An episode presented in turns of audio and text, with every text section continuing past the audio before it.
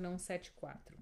A filha de uma família de um progenitor também pode adotar uma imagem distorcida das relações homem mulher.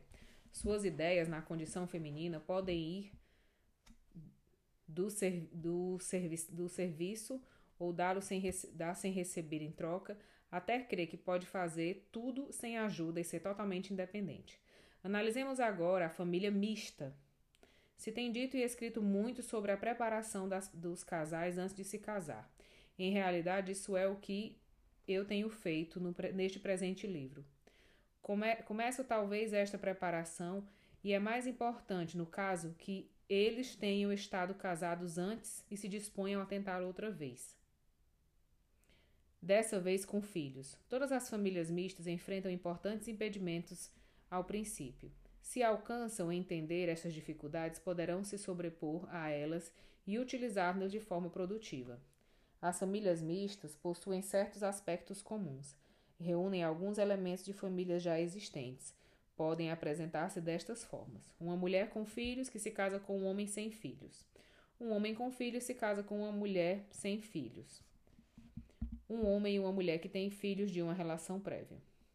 No primeiro caso, a família mista consiste na mulher com os filhos da mulher e o marido e o ex-esposo da mulher. Nesse segundo caso, a unidade é o marido, os filhos do marido, a mulher, a ex-esposa do marido. No terceiro caso, a família consta da mulher, seus filhos, seu ex-marido, a mulher do marido, os filhos do marido, a ex e a ex-esposa do marido. Mesmo que as pessoas possam não conviver debaixo do mesmo teto, o mais provável é que aconteça assim, todos formam parte da, da vida dos outros, para bem ou para o mal. É necessário dar lugar a todos os elementos. Cada um dos membros é importante para o crescimento e êxito da família mista, mesmo que muitos destes grupos familiares tentem de viver como se os membros restantes não existissem.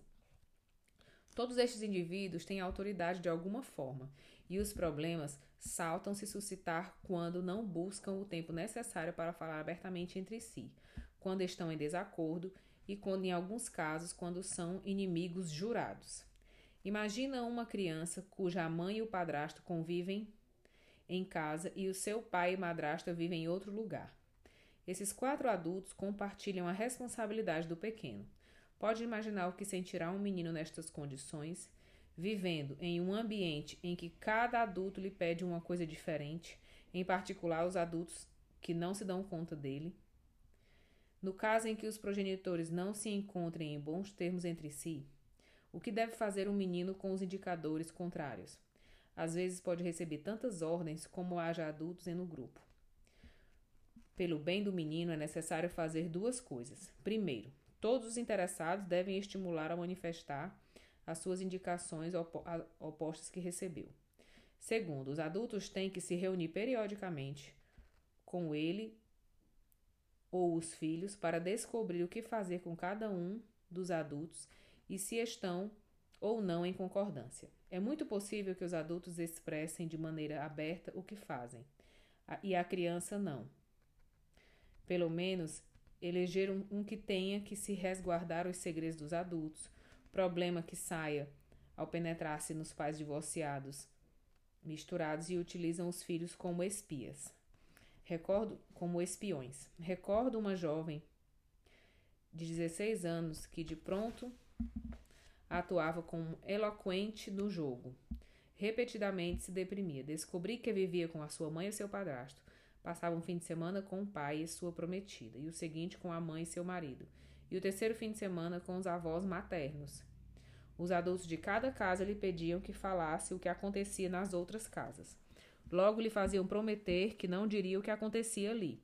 O mais triste da situação foi que todos os adultos queriam que a jovem desempenhasse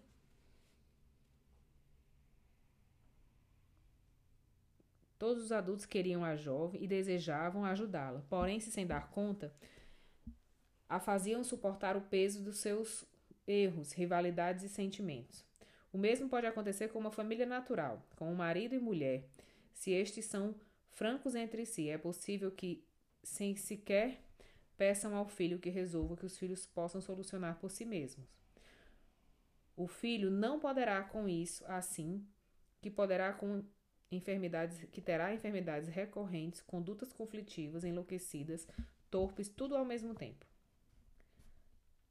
Julga dizer que, durante a sessão em que reuni aos adultos implicados com a jovem de 16 anos, passamos algumas tormentosas horas até que toda a verdade saiu à luz. Alcançamos grandes progressos para que a menina já não atuasse como enlouquecida e deprimida.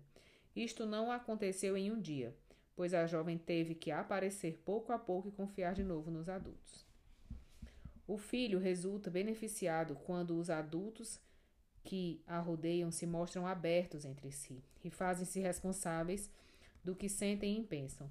Não é necessário amar a uma pessoa para ser aberto com ela. Os cônjuges não sempre conservam o afeto que antes tinham, porém podem ser abertos e evitar as discussões de suas diferenças na presença dos filhos. Talvez esse seja o problema mais importante que enfrenta a família mista: liberar aos filhos dos problemas dos adultos. O fato de que uma família seja mista não implica ou condiciona o mau desenvolvimento de uma boa vida familiar. Tenho visto casos de famílias mistas de diversas classes que foram estabelecidas com êxito. Para isto, foi necessário que tivessem uma convivência com os múltiplos impedimentos e potenciais e que resolvessem de uma maneira amorosa, realista e congruente. Mais uma vez, o processo que se leva a cabo entre os indivíduos determina o que acontece dentro da família.